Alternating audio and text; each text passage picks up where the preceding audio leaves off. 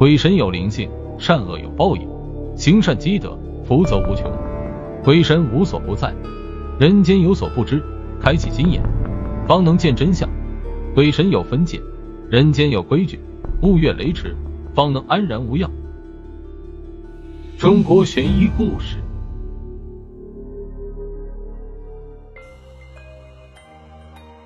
赵丽丽今年二十五岁，爹妈一个劲的催她结婚。可是事实上，二十五年来，赵丽丽连一个男朋友都没交往过，更连男生的手都没摸过。父母也是为她着急，她自己心里也急。毕竟一个人的生活太寂寞。赵丽丽看着身边的闺蜜早就结婚生子，孩子都能打酱油了，而没有结婚的，身边的男朋友也是换了一个又一个。这让赵丽丽心里非常难过。她看着镜中的自己，长着一张胖胖的脸，还满脸的青春痘和麻子，而且身材臃肿。那个男生会看上她，也就那些漂亮的闺蜜喜欢逛街带着她，因为赵丽丽的丑更能衬托出她们的美。赵丽丽哭丧着一张脸，不愿再看镜子，因为这张脸就连她自己都感到厌恶，别人又怎么能看得上呢？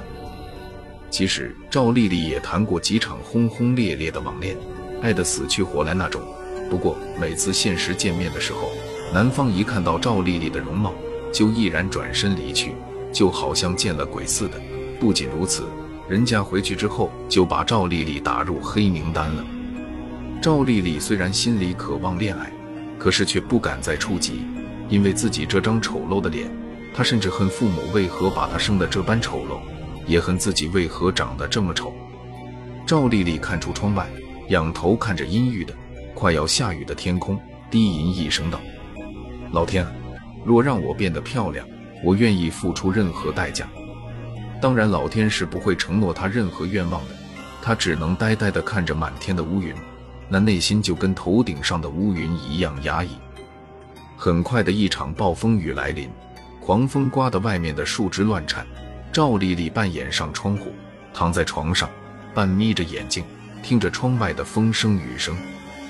渐渐的，赵丽丽的意识越来越模糊了，双眼变得沉重，慢慢进入了梦乡。我这是在那里？你又是谁？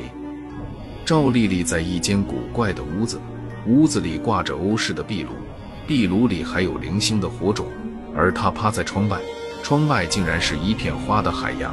一股芳香扑鼻，简直让赵丽丽陶醉。赵丽丽不知这是什么地方，也不明白什么时候到了这样美丽的地方，心头上正是一头雾水。这时候，一个头戴方巾、满脸皱纹的老太太佝偻着身子，手里提着一个篮子。当看到赵丽丽后，掀开篮子上的方巾，恳求道：“可爱的小姑娘，你要不要买一个又红又香的苹果呀？”我送一个给你吃吧，相信你一定会喜欢的。赵丽丽一看这老太婆，再看着她手里又红又大的苹果，尴尬症顿时犯了。一个人自言自语道：“这是什么节奏？又不是在演白雪公主。”不过按照剧情来说，这老太太应该是一个巫婆，她手中的大红苹果有毒。赵丽丽想到这里，一个招手道：“去去去，不要不要。”老太太典型的中国农民相貌，身材瘦小，面如核桃，满脸的皱纹，并且背部都缩进身体里。那双灰色而浑浊的双眼深陷入眼眶，皮肤显得粗糙又黑不溜秋的。不过老太太那双眼睛却闪着眼镜蛇一般的光彩，直愣愣的把赵丽丽上下打量一番，一阵阴笑道：“嘻嘻嘻，小姑娘你会后悔的，因为这个苹果会达成你所愿。”老太太说罢就要转身离开，不过老太太这句话可把赵丽丽心里的好奇心全都勾了起来了，大喊道：“站住！我买就是，拿去多少钱？”赵丽丽找到钱包后，正准备掏钱时，却发现老太太竟然在一眨眼的功夫消失不见了，而窗门口上却放着一个火红的苹果。轰！一道雷声把赵丽丽从梦中惊醒。赵丽丽吓得猛地起身，听着窗外的风雨声，看来外面还在下雨打雷。不过赵丽丽想着之前做的梦，轻声一笑。她竟然没有想到，自己都二十五岁了，竟然还做白雪公主的梦，真是太可笑了。可是赵丽丽的笑容却在那一刻给凝固住了，因为她发现，在她窗台前竟然真的放着一个火红的苹果，这简直是太不可思议了。赵丽丽拿着火红的苹果，在想着之前做的梦。老太太说过，这个苹果会达成她的愿望。赵丽丽想到这里，啧啧道：“我太异想天开了吧？不过是一个苹果而已，还是说是谁做的恶作剧呢？不，不对，谁又怎么知道我做了什么梦？恶作剧不太可能。”就这样，赵丽丽捧着大红苹果看了大半天，后来还是忍不住好奇心，竟然鬼使神差的把苹果给吃了。吃完苹果后，赵丽丽看了看镜子，啊了一声。差点把镜子摔碎，这镜中的人让赵丽丽太诧异了，她简直不认识自己了。镜中的人，她有一双乌黑美丽的双瞳，头发是咖啡色的，微微有些卷，刚好及肩的中等长度，细碎的刘海衬托着她一双直直的眉目，笑容柔和，皮肤没有雀斑，只是单纯而干净的白。天啊，这太神奇了！这是我吗？这是我吗？不，这就是我。赵丽丽欣喜若狂，赶紧给好友徐凡凡打电话，要求一起逛街。徐凡凡自然答应了赵丽丽这个丑女的要求，因为赵丽丽跟他走在一起，总能体现出徐凡凡的美。徐凡凡站在街头等了大半天，都没等到赵丽丽。就在徐凡凡没有耐心时，这时候赵丽丽猛拍徐凡凡的肩头，道：“让你久等了，凡凡。”美女，我不认识你吧？徐凡凡一脸茫然，看着眼前的美女回答道：“我是赵丽丽，你的好朋友赵丽丽啊，今天还是我约你出来的。”眼前的人跟赵丽丽简直判若两人。不过赵丽丽的声音，徐凡凡再清楚不过了。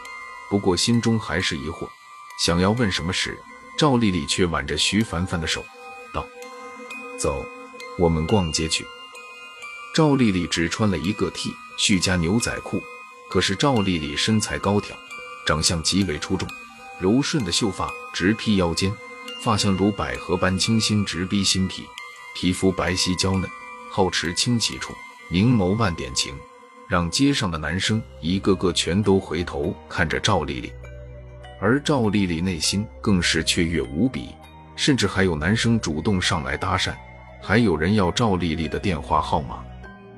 然而。没有多久，赵丽丽竟然交往了一个又帅气又有钱的男朋友。每天，赵丽丽都穿着奢华，出入高档场所，身边的追求者无数。而赵丽丽的那几个闺蜜心生嫉妒，几个人聚在一起，开始讨论起来：赵丽丽怎么忽然好像变了一个人？难道是减肥了，还是化妆了？哼，以前长得又肥又丑，难道说真的减肥了就变白富美了？是啊，这差距也太大了。不过赵丽丽变得漂亮后，她竟然都不搭理我们了。而且我觉得她好像变了一个人似的。这晚，赵丽丽又做了一个奇怪的梦。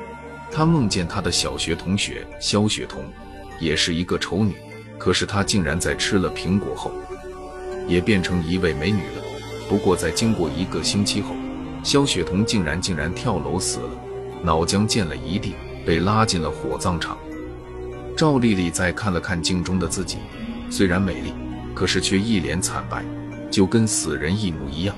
后来萧雪彤托梦给她，说是苹果里注入了尸油，才会变成死人的样子。难道说我离死不远了吗？啊！不要！客人醒醒，醒醒！你的头发剪好了。赵丽丽猛地睁开了眼睛，再看着镜中的自己，还是那般丑陋。可是这次他却一脸雀跃，大笑着从理发店冲了出去，大喊道：“太好了，太好了，我还是我，我还是我！”